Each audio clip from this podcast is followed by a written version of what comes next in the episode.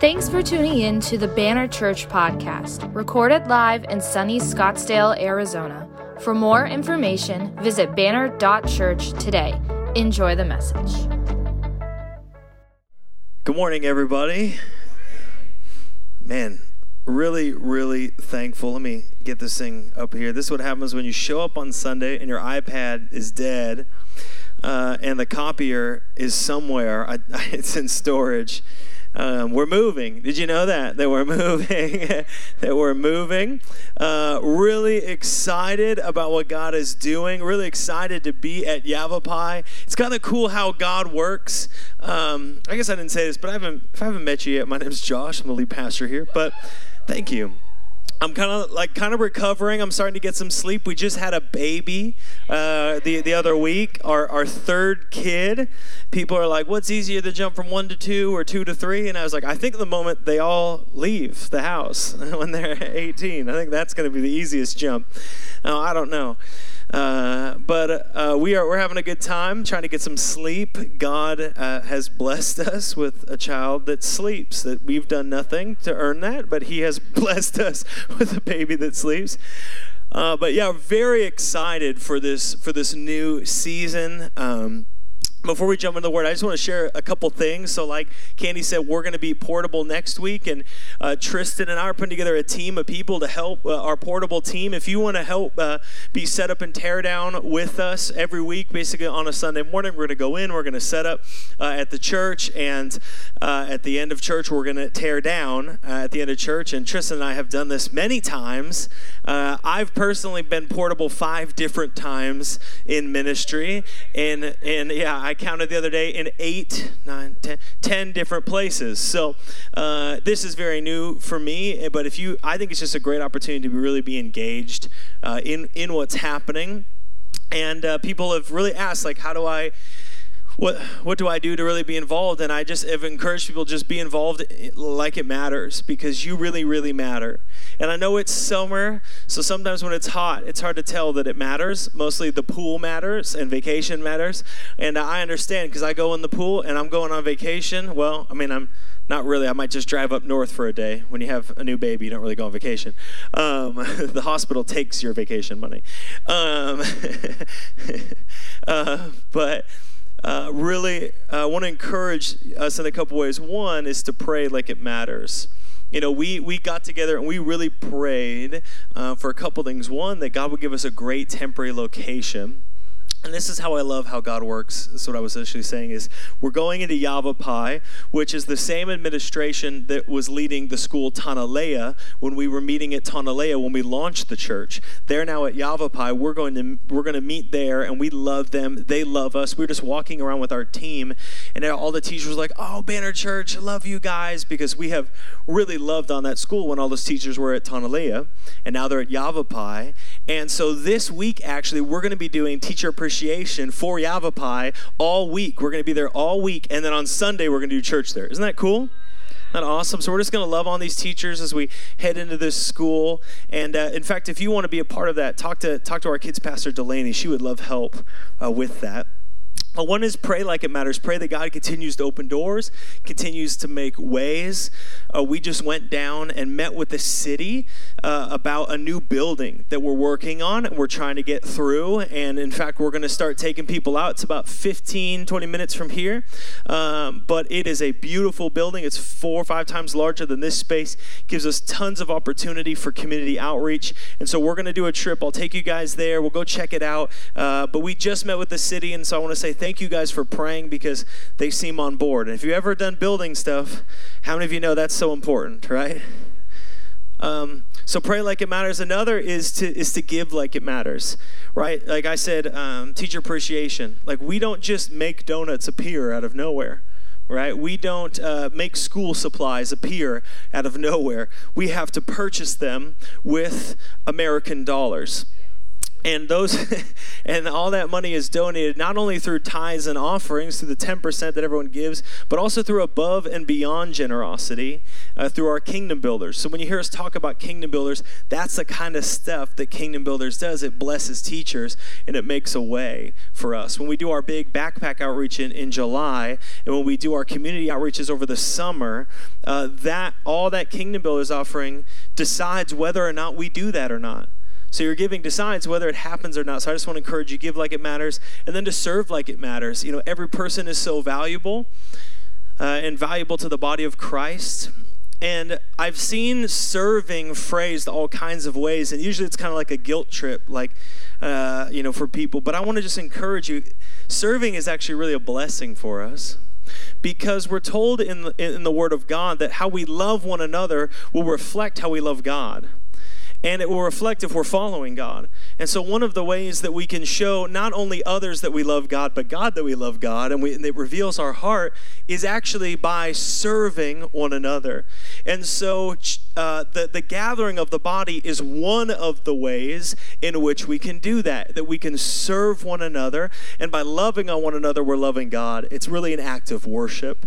And so I just want to encourage you don't deny yourself the opportunity to walk out that really crucial part of your faith in revealing who you follow or don't follow and, and to bless others. And so you might say, well, it sounds like teaching kids a lesson. But can I tell you, as a father whose daughter recently got baptized, that I think it is no small feat to teach the, the next generation the gospel of Jesus Christ. And one of the ways we show love to God is by caring for the little children, right? You're not doing Delaney a favor. Delaney's doing you a favor by, allow, by inviting you and, and building a system where you can come in and fulfill the mission of Jesus Christ. So I just want to encourage you serve like it matters. If you haven't signed up to serve, if you if you've ne- if you serve maybe like once a month, you know, an hour a month, maybe you're like maybe I could do 2 hours a month. I could I could serve uh, in, that way. Whatever it is, I just encourage you engage in that. Put it on your connection card. And I really want to encourage you finally engage like it matters. I said this last week, but I'll say it again. Engage like it matters. Man, small groups, engage like it matters. I was uh, so impressed uh, by the men of our church yesterday. They were all lined up to go, or some of them were lined up, not all, some of them were lined up to go play football. And then I saw in the group text uh, that, that came through for it, it uh, asking for help moving furniture that someone graciously donated, someone in this church graciously donated for our church, uh, for offices, for future offices. Uh, and there was like an invitation that, that Dave sent out was like, hey, anybody help move furniture? And I was just so impressed that these dudes at 100 degrees stepped up to do that. And I've just been so proud of the men of this church, honestly. Like, this church is just full of good men. Are you thankful for a church full of good men? Amen. Amen man, I'm thankful. The ladies are like, yes, right? Ladies, we're thankful. The single ladies are like, yes, thank you, right? Right?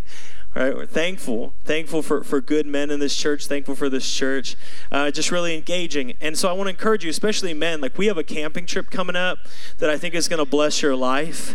Uh, it's not very far away. Sign up, engage. You might not be able to be here every Sunday, totally understand, but engage. We have a men's small group. We want to bless you. We want to come alongside you in your life and support you and build you up and encourage one another. Our last men's group still texts. It's been done for four or five weeks. Still texts praying for one another. Be a part of something like that. Engage in that in small groups. So, uh, yeah, what you do matters. Amen? Amen. Let's jump into the word. What do you say? I want to talk today about hope. I want to talk today about healing. We're in a series called Miracles. So, guess what we're going to do at the end of service? We're going to pray for somebody, call it out when you know it. Hey, yes. like it feels like we do the same thing at the end of every service. Like, yeah, we're in a thing where we're doing the thing because we're looking at the thing. That thing is miracles. you know, it's interesting. Uh, Pastor Barry and I were meeting with uh, some pastors, some friends of mine, and uh, an evangelist. And it was the first time I ever met him, but he was telling me this story about pastoring a church, and I was kind of blown away by this because I didn't like I don't like grow up in like the deep religiosity of church and long-standing church. I'm from Seattle, so if a church lasts 15 years, you're like, wow, praise God, they're the elder statesmen of you know of the area. Um, but uh, but we were talking. and He was talking about pastoring and pastoring a, a church on the East Coast, and and he's very evangelistic. And uh, there's different ministry giftings, and one of them is is the evangelist, and he's very much an evangelist, someone who who shares the gospel and uh, goes into dark places and brings the light of truth. And so he talked about how you, they would take teams out for for like two weeks. They were out in the streets of their town, inviting everybody in, and said, "Hey, come in. We're going to pray. We're going to believe for miracles and transformation. We're going to." Believe for salvations, all kinds of things. They were just inviting everybody in that they could find. And that's the gift of an evangelist, right? Some are teachers, some are pastors, right? And some, some, are, some are evangelists. That's an evangelist. And so after two weeks, they had their Sunday morning. Sunday morning service comes, and the church is packed. He said the church was packed more than it has been packed in years. And he said the service is going and like people are getting saved, people are getting healed, people are like uh, relationships are getting restored, like incredible supernatural things are happening. Pretty amazing, right? So he leaves and he's like, wow, God is so good. That's amazing. And so the next day, he has a board meeting, and he's so excited that they're going to gather together and they're going to celebrate all that God has done. I mean, people healed from addiction, people, you know, having uh, oppressive things on them lifted off, marriages that were falling apart that God mended supernaturally. And he walks in to the board meeting, and, and here's the table, and all the guys are gathered around, except they all have their arms folded. How many know that's a bad sign? Right? They all have their arms folded. They're looking at him with their arms folded. And the lead board member said, We did not like that at all. You need to stop.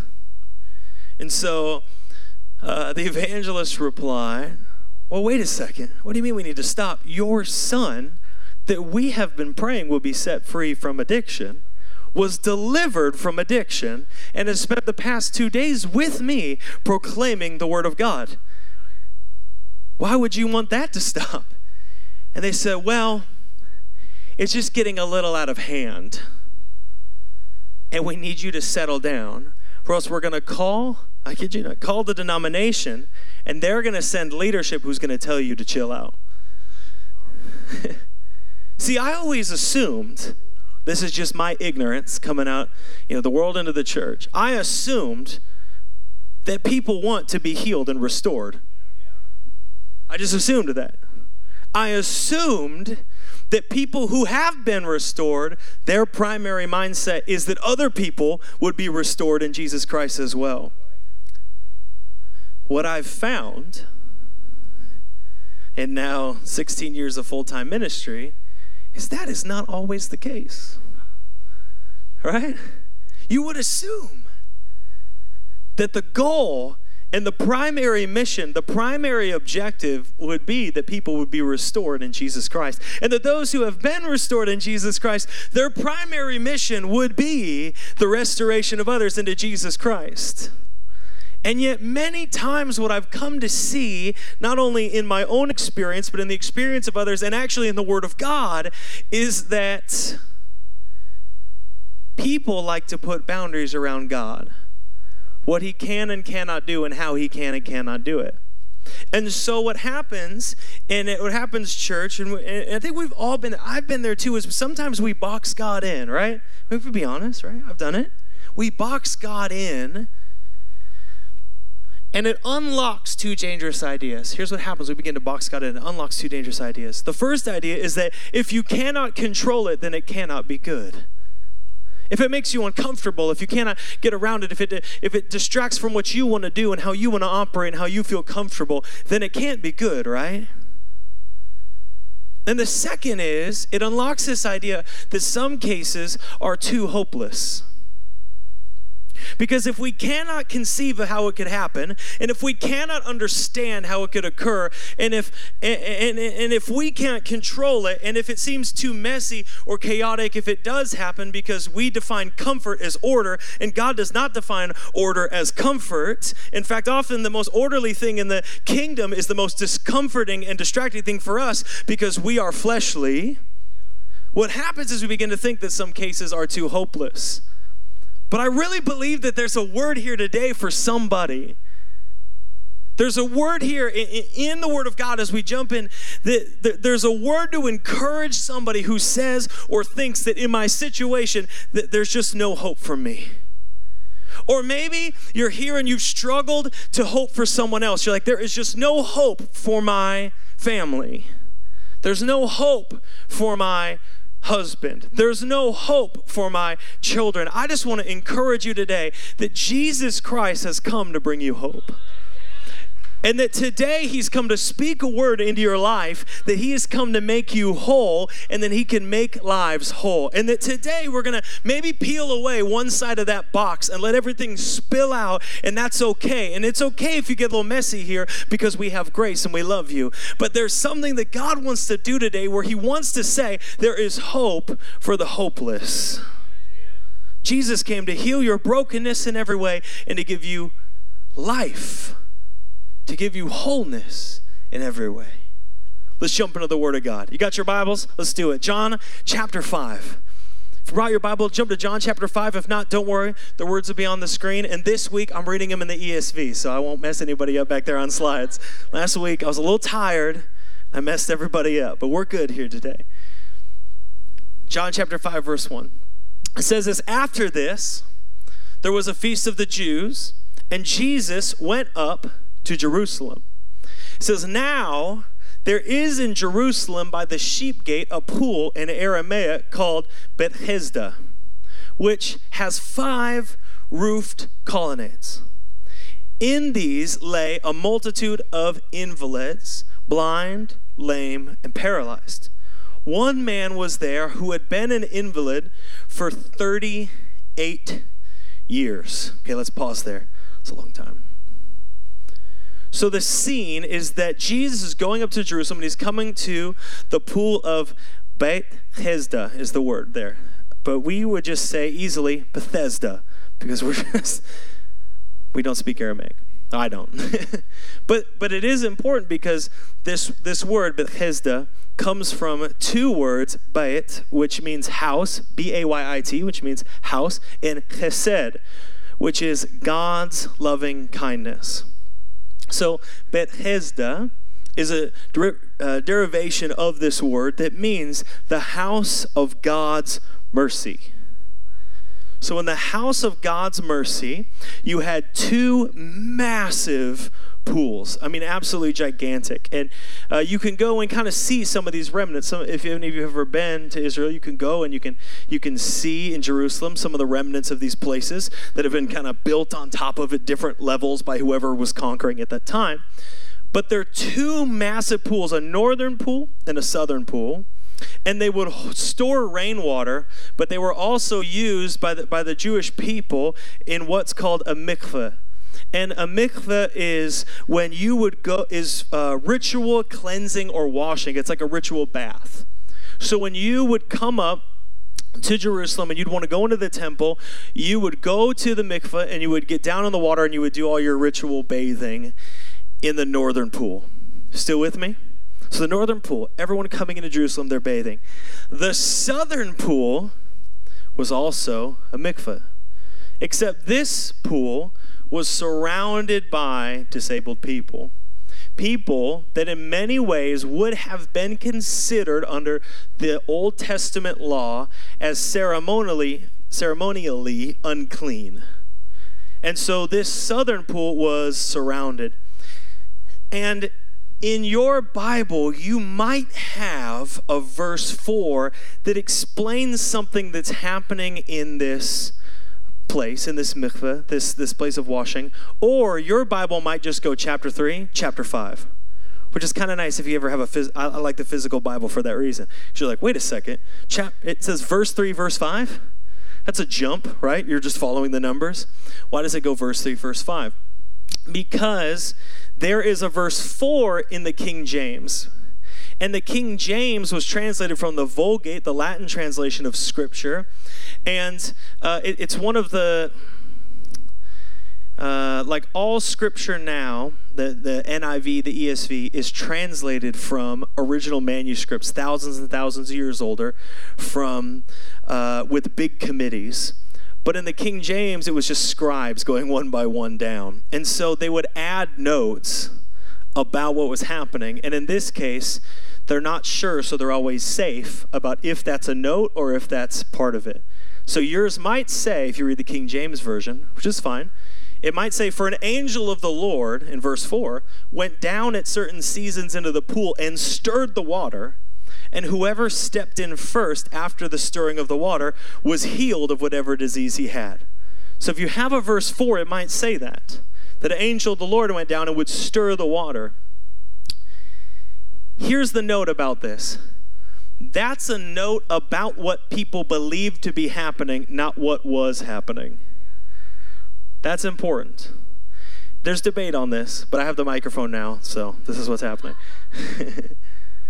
There is no historical evidence that this was a thing or that there were healings, but there was superstition surrounding this idea because of one important thing about mikvahs.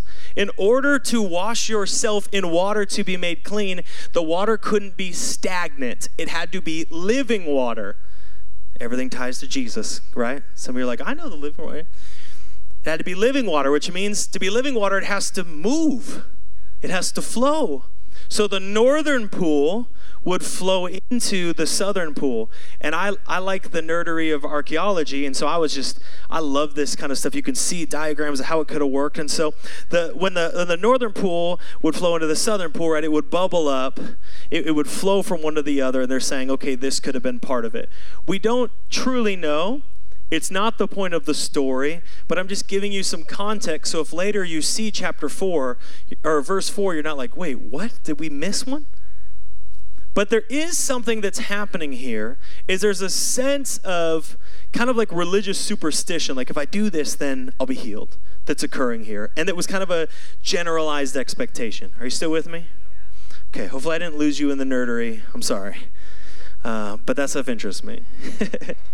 But what we do know, here's what we do know, is that Jesus, when he would go up to the temple every year, since he was a little boy, he would pass by the southern pool, go to the northern pool.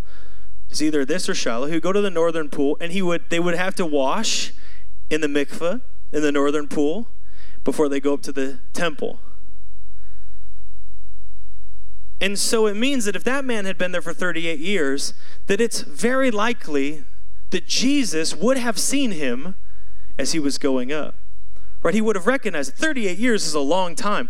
If you see somebody in the same spot every year, I mean, Jesus wasn't 38 years old, but let's say 20 years, like you're going to know. You're like, ah, hey, there he is, right? You're going to notice. And so there's a sense of recognition that, that's occurring here, but scripture begins to speak to this man. And it says in John 5 5, it says, One man was there who had been an invalid for 38 years. Now, we don't know if he'd been there for 38 years or if he was simply uh, sick for 38 years, but we know that he had a disability for 38 years. And this is an important point. Nothing in Scripture is by accident, right? So when John is saying 38 years, there's something else important that happened 38 years, and that was Israel wandering in the desert. To the mountain of the promise, there's 38 years of wandering in the desert. And in some ways, Jesus is making a comparison here through John, and John is, is attaching this, this connection because he's comparing and arguing with the religious leaders who are present to saying, Are you going to be like the generation that died in the wilderness because of grumbling and doubt? Or are you going to be like Caleb and Joshua who had faith? And so, this man who has essentially spent 38 years in the wilderness of his sickness becomes the center point of the story where Jesus is going to ask the question, What do you really believe about me? And so, here's a man who's been sick for 38 years and who's been coming to this pool. I don't know how long. I always have this thought. This isn't in my notes. So don't take this as like a, a doctrine thing. I always just wonder. Every year Jesus would go up and he would bathe in the northern pool, right? Because he'd go to temple. And every year that water would go from the northern pool to the southern pool. And in the southern pool, they would say, when it stirs up, somebody gets healed. And I, again, this is not, you know, don't run too far with this. But I always just wonder, because Jesus is awesome, if he's in that northern pool, right? Because we know if you touch his robe, you're healed, right? If he's in that northern pool and he's just kind of like, it's not my ministry time yet, but like, you know what I mean? Like, you know, just kind of, this is the angel of the Lord, which Jesus is called, right? It's like kind of like, hey, you know, like, stir it up and get some of this in the water here, you know. I, I don't know. I just wonder because I love Jesus, right? And I just wonder if he was like, yeah, well, just kind of like, bah, bah, bah, you know. Um, but that's not doctrine. Don't run with that. Don't make a YouTube series on that, right? I don't want to end up on some podcast getting judged. The rise and fall of Banner Church. Uh, just now, just just a thought about Jesus. I like to. Anyone like to think about Jesus, right? I just wonder what he was like at 20, right? Because I know what I was like at 20. I'm just like, what was he like, right? In that northern pool. What we do see is we see a man, 38 years, probably felt like an eternity. And it says in John 5, verse 6, it says, When Jesus saw him laying there, he, he knew he'd been there a long time. So he said to them, do you want to be healed? Did you hear that question? He knew he'd been there a long time, and so he asked him, Do you want to be healed? I gotta say, that's almost borderline offensive. Like, like, right? Like, I'm just thinking about that moment. Here you are, like, trying to be healed at the pool. You've been sick for 38 years, and he's like, Do you want to be healed? You're like, Nah, I'm good. right? Is that but it's actually a really important question. Do you want to be healed? Because look at the man's response. It says, verse 7 the sick man answered him, Sir, okay, he says, Do you want to be healed? Here's his answer Sir, I have no one to put me in the pool when the water is stirred up, and while I'm going, another steps down before me. Jesus says, Do you want to be healed? But the man doesn't really understand who Jesus is. So he's interpreting Jesus' invitation to healing based off of how he believes that he can be healed. Again, I don't think there's any ill intent by this guy, right? He just simply has expectations and parameters of how God can heal. He has expectations and parameters of how God moves. Because if he had seen the paralytic, lowered down from the roof and get healed, when Jesus came to him and said, Do you want to be healed? He would have been like, Heck yeah, I do. Like right now. Let's get it. But he wasn't at the house of the paralytic, he was here.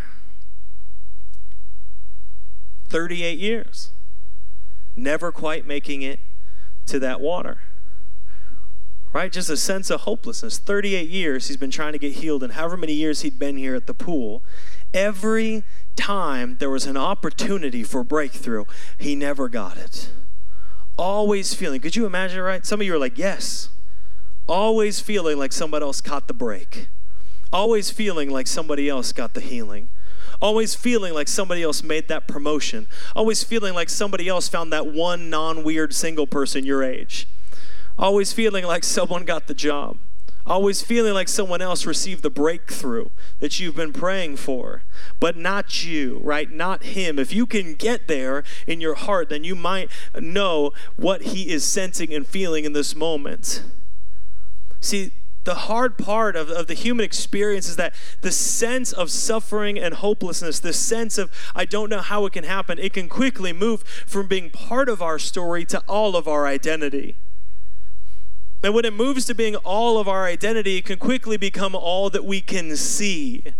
We cannot even see God around the reasons that God can't move that we've given him. It becomes all we can focus on. It becomes all of our identity, all of our life, because It's defining our, our experience. And so when Jesus comes and says, Do you want to be healed? The man says, Here's every reason why I cannot be healed. And yet Jesus was there to heal. But the, the man had confined his healing to his expectation, to his understanding. And what I love is that Jesus doesn't even reply to that.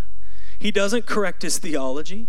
He doesn't shut down his superstition. He doesn't rebuke him for trying to control what God can do. He doesn't even speak to this man's level of faith. He has come for one purpose, and that's to make him whole. Right? If, if you're in suffering, if you're struggling, if you're battling, if you're in that space of even feeling hopeless, Jesus has not come to tell you you're doing a bad job suffering. He's here to make you whole, to restore you. He is a God of love and truth and grace. He's come to make you whole. So here's what he says, verse 8. Jesus said to him, Remember, the man said, I, I can't make it to the water. I can't be healed because I can't get there. And every time I try to get there, somebody else gets there. I'm tired of being excited for other people's breakthrough. Right? Come on, people who are in it. That's not going to get very many amens, but we've all been there. Like, yeah, I'm excited for you, but I'm tired of being excited for other people. I want to be excited for me. like, Jesus knows that heart. That's this guy's heart. Well, here's what Jesus says to him Get up. Oh, I didn't know it was that easy. I didn't think of that. It says, Get up, take your bed, and walk. And it says, All at once, the man was healed, and he took up his mat, his bed, and he walked. There's a little thing. Now, that day was the Sabbath. We'll get to that. I love that. It says, And at once, the man was healed. At once, the man was healed. What has happened and been in the wilderness for 38 years, at once, God moved and he was completely healed. And then, my second favorite part that is just a testimony to who Jesus is it says, He, he took up his mat and he walked. He didn't just walk and leave the mat, he brought the mat with him. Did you notice that? He carried it out. He didn't need to leave it because he wasn't coming back right? He didn't need to save himself a place. See, it's always going to be part of his story, but it's not his place anymore. See, when Jesus heals you, something amazing happens. It's not that your suffering is wiped away and you get like amnesia, you just forget everything that has ever happened to you. It's that there's a transformation that occurs. Your trial becomes your testimony, your mess becomes your message, your struggle becomes your song. And so I want to encourage you as God begins to move in your life, don't hide your mat. Don't hide your mat. And also, don't leave it like you might come back to it. And don't glorify it like it, it, it, it means something specific to you. Use it to glorify God. Carry it. See, some of us, man, when you get healed and God begins to move, you leave a mat so you can come back to it. Right? God delivers you from something, but you leave a mat there because it's so familiar. We get comfortable. You say, No, I wouldn't. It's like, yeah, Israel got so comfortable in slavery, they asked to go back to slavery. And we all do that. We leave a mat in that relationship that God delivers us from. We leave a mat in those bookmarks on, I don't know how to use the internet. We leave a mat in our search history. We leave a mat in our life. We leave a mat in our finances. We're like, oh, we might come back here in those things, in those substances, whatever it is. We kind of like leave a mat. Why? Because our fr- our friends don't want us to remove it, right? The, the people who are influencing that behavior don't want us to remove it. But it's important that we pick it up and we walk with it because that's when the struggle becomes a testimony of what God's doing. And so we pick up that mat and we carry it because that mat is a message, it's a testimony that Jesus heals. It's not something to be ashamed of, right? See, sometimes people don't want to carry the mat because they're afraid to carry it into church. People are going to be like, ooh, addiction? Ah, I don't know. But that mat's a testimony to what God has done. Carry that thing. That you're not wearing it, but you might carry it out and be like, look what God has delivered me from. Look what he saved me from. Not to glorify the mat, but to glorify the one who has lifted you up off of it. That's a message that Jesus heals. That's a message to the hopeless that says, listen, look, Jesus heals. But look what happens. Remember when I told you that story at the beginning? Look what happens. At once the man was healed. He took up his bed and walked, but it says, now that day was the Sabbath, verse 9. So, verse 10, it says, So the Jews said to the man who'd been healed. Now, when it's saying the Jews here, it means the Jewish religious leaders. So the Jews said to the man who'd been healed, It is the Sabbath, and it's not lawful for you to take up your bed. But he answered him, The man who healed me, that man said to me, Take up your bed and walk.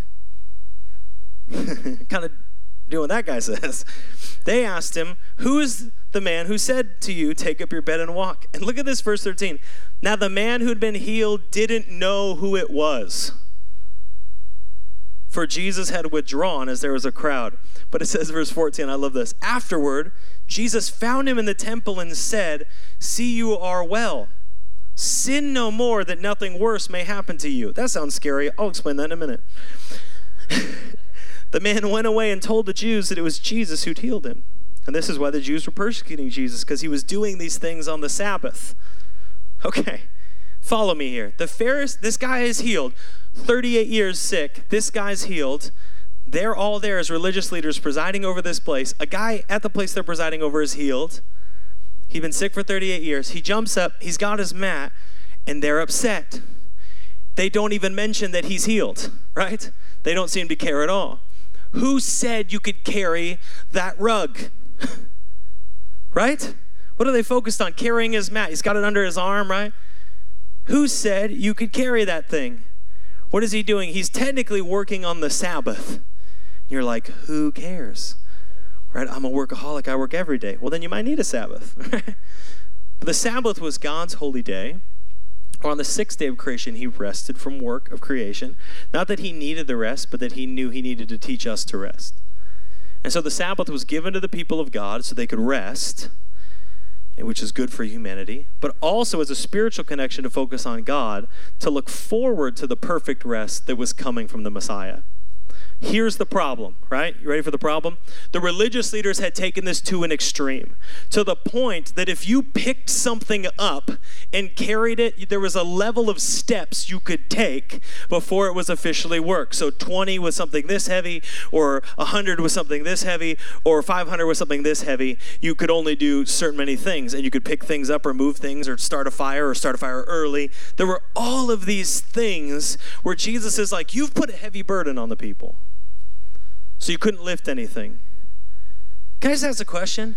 How do you get from God saying, I'm establishing a day of rest so you can focus on me, to don't heal people?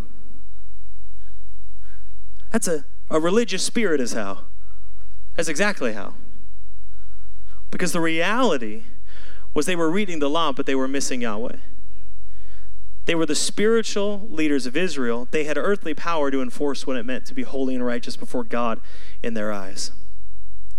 And that's a classic religious spirit. You might have seen it. You might not even have known what to call it, but you've probably seen it. Where someone goes beyond scripture to say this is what is and is not acceptable. They could care less if God was moving. They can actually care less about doctrine because doctrine should point people to Christ. They just cared about their religiosity. So they said, here is how God heals. And yet they didn't like that mat because Jesus was saying, like, well, technically, here's how I heal. Right there, because he's carrying it around. You can't deny it in the physical.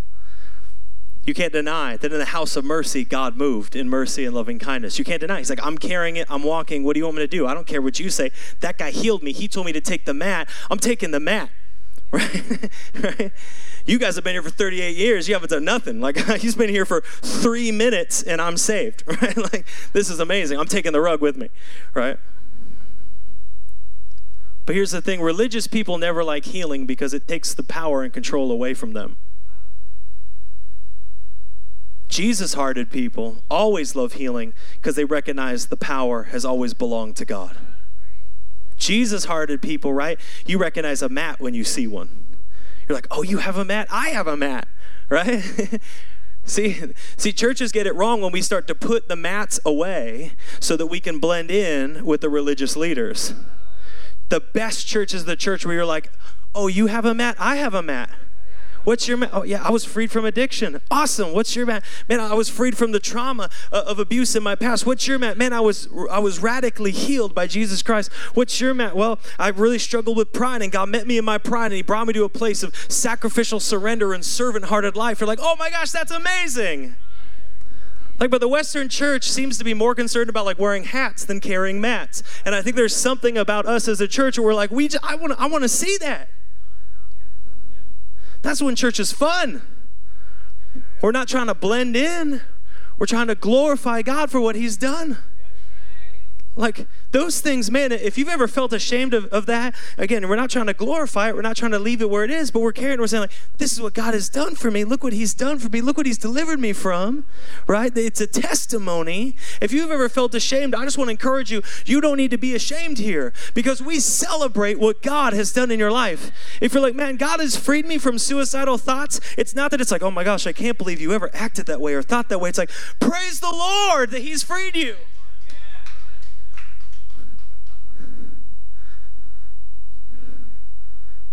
So there's two different types of people. You still with me? There's two different types of people here, church, who are encountering Jesus. There's two types. The first is a spiritual seeker. Right? You might be here, you might be in this camp, right? Trying everything to be healed but in ways that aren't fully the way God intended. Maybe they're inevitably shallow and not fulfilling. Like you have a heart that searches and you've tried a lot of things. You recognize that you need to be made whole, but there's always a reason it never quite works and it's discouraging. Or you might be here, the second camp, religious minded, where you see the work of Christ but are more upset like the religious minded, that the actions of the people who are healed violate your understanding or your comfort or your expectations. It's like a gatekeeper. I'm going to talk about the first one. Here's all I'm going to say about the second one religious spirit. Ready? Repent. That's it. That's all you have to do. Repent. That's it. It's really simple. Spiritual seekers. the question is the same Do you want to be made whole? Here's the question Jesus is asking Do you want to be made whole? Do you want to be made whole? And I know that sounds so like ambiguous and obvious, but it's what Jesus is asking the man. And it in many ways is what Jesus is asking Israel. And in every way, it's what Jesus is asking us today. Do you want to be made whole? That's what he says to him. He sees him, he knows him, he says, Do you want to be made whole? That's Jesus' mission. Did you know that? To make us whole, to restore and reconcile his creation, not only for eternity, but here on earth. That in fulfilling the law of the Old Testament, he frees us from sin and restores our life and restores us for eternity. That's why Second Corinthians says Christ, God, was reconciling the world to himself not counting their sins against them, but entrusting to us the message of reconciliation. That's why in John 10, Jesus says, The thief comes only to steal, to kill, and to destroy, but I've come that you might have life and have it abundantly. Jesus finds the man in verse 14. He says, Don't sin because something worse will happen. That's scary. Like I hear that in a mob voice, like, you better cut it out. Something's gonna happen to you, right? Something worse. It's the best I can do. My Aramaic is better than my Boston, apparently, which are both not great. But he finds him and he says, Listen, something worse. What does that mean? It's like you're going to get double crippled. No. No. that was stupid. We're recording. oh man, sorry, I'm tired. Man, remember I said House of Mercy? Yeah, there we go. what is he speaking to? He's speaking to salvation. He said, listen, there's something more than the healing of your body, it's the healing of your soul. He's speaking to his soul. He's saying, Do you want your soul to be healed? That's an important question today. Don't leave today without asking yourself that question. Do I want my soul to be healed? I watched this uh, this show on budgeting on YouTube, and it's this young guy who brings all these people in, he brings all these other young people in, and he just goes through their finances and just roasts them. And uh, every it gives my wife anxiety, but I love it. Uh, it's great. Um, but they always say they want to change, right? They come in, everybody comes in, and I respect anybody who steps into that, think knowing it's going to be recorded.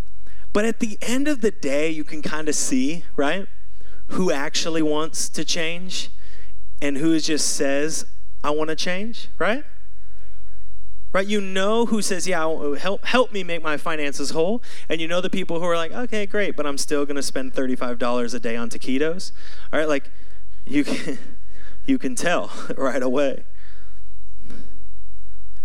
Many people say, "Yeah, I want I want to follow Jesus. I want to be made whole." And he says, "Oh, do you want to be made whole?" Like, "Yeah, I want to be made whole."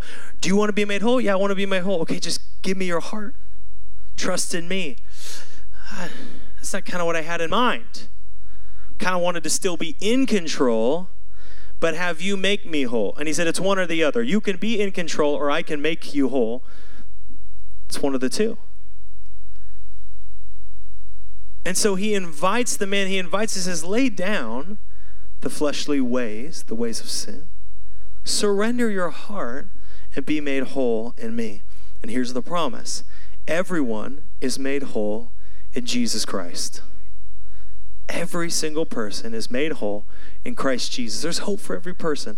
I, I don't care who you are today. I have seen everybody from every kind of walk of life, all races and creeds. I've been different parts of the world, seen it happen in different languages. Everybody can be made whole in Jesus Christ.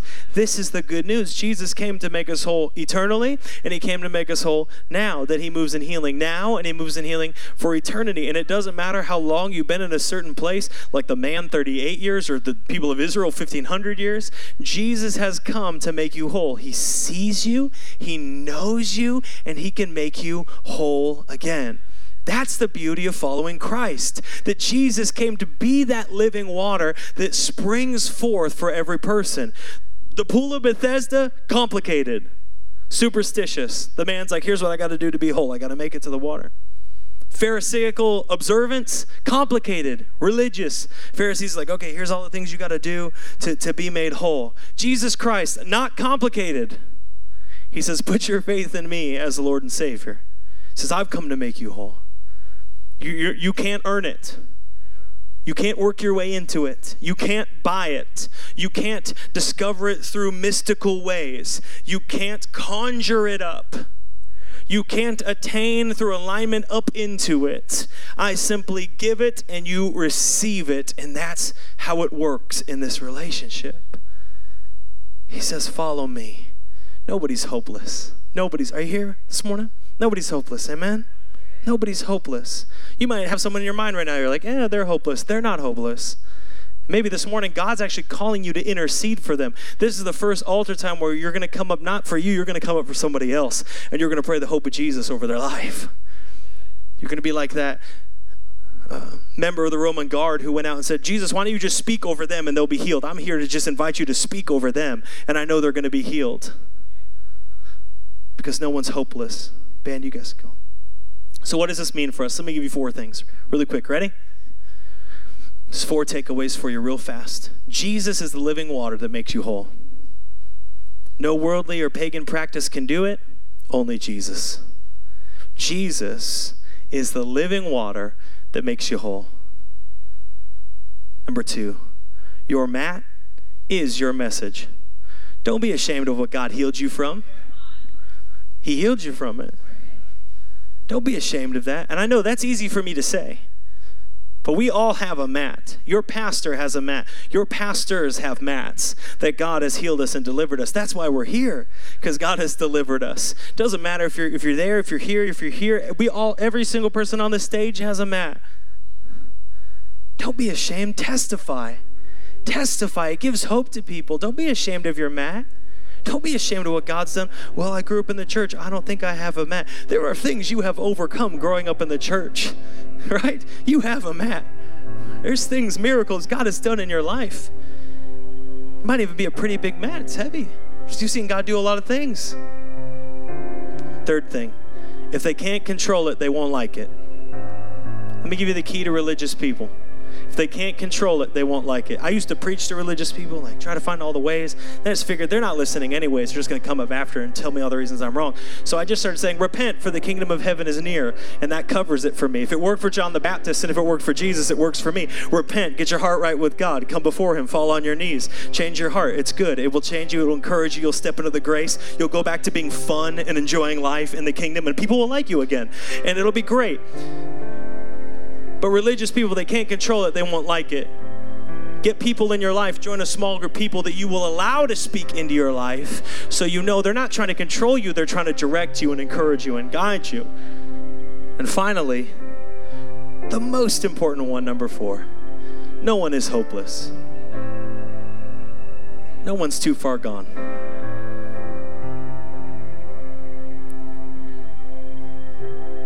Might be for you, it might be for someone else, no one's too far gone. Not in a faith where our Savior surrounded himself with tax collectors and brash, over the top people who made mistakes, even failed him. Not in a faith where the guy who wrote half the New Testament was a murderer. trying to pursue God, he fought against the very people of God. Not in the Word of God where David, a man after God's own heart, is riddled with mistakes, right? No one's too far. No one's too far. No one's too far removed. No one's too far separated. No one's too far gone. No one's too impossible. No situation is truly hopeless with Jesus Christ. And that's been my prayer this week is, Lord, give us a testimony or give us the boldness to testify that we would come in and say, Man, I, have been in a place of long suffering. Jesus, give me hope and move in my life. Do a miracle in my life. Or maybe today, it's, it's God, would you bring hope into their life, whoever that is? kind of envision a church that's full of people who are coming to the altar for others, coming to the altar for the country, coming to the altar for interceding for the hopeless, say, God, would you move in their life? It's one thing to come for us. We love that. But I think there's a next step that God wants to begin to do at Banner Church where we start coming to the altar just for a move of God, that hope would be present. So I'm just going to invite you. Would you stand with me this morning? I know there's many different things God's speaking and moving in our hearts. So I just want to give a really simple response. We have this song uh, the Spirit was moving, right? I like I like this song where we invite the Holy Spirit to rest on us, and we we want to pray with you. Here's what we want to pray for together. Our prayer team is awesome. Did you know that? Prayer team is awesome. We want to pray a couple things for you. One, if you need hope, right? If you need hope, we want to pray for you. Like I need hope in my life. We want to pray for you. There's a situation you're walking through, you need God to move. We want to pray for you this morning as the band plays. Our prayer team's going to come around and pray for you. And here's what I can promise you we've seen God move in the altar. Miracles are happening, so you're stepping into a place of miracles. But the second thing today, it's a little different than we've ever done, is maybe you're saying, you know what, I want to intercede for somebody, and I want to come forward and believe hope for them. Maybe they can't believe it for themselves, but I'm going to believe it for them. I got somebody who's wandered off, but I'm going to believe, God, you can bring hope to them right now. So someone's going to come alongside you and pray for that family member, that friend, that person who feels far. But today we're going to leave like that man walking out with our mat with the hope of the Lord. So we got hope because Jesus met me and he changed me. You ready for that? Are you ready for that this morning? Are You ready to, to intercede, to pray, to believe for God to move? I don't know what you came here for, but maybe you're ready now for God to move and to do something. You're ready to believe for somebody else. You're ready for hope. You've been in it a long time, but you're ready to see breakthrough in your life. Whoever that is, would you just come forward this morning, step out of your seat, and just come right up here? I want to pray for you. If that's you, come right up in the front. I know that's scary. It's a big ask, but we believe for God to move. Just come on forward. We're going to pray. Come on, come on up here. Awesome. Right there is perfect. Right there is awesome. Come on forward.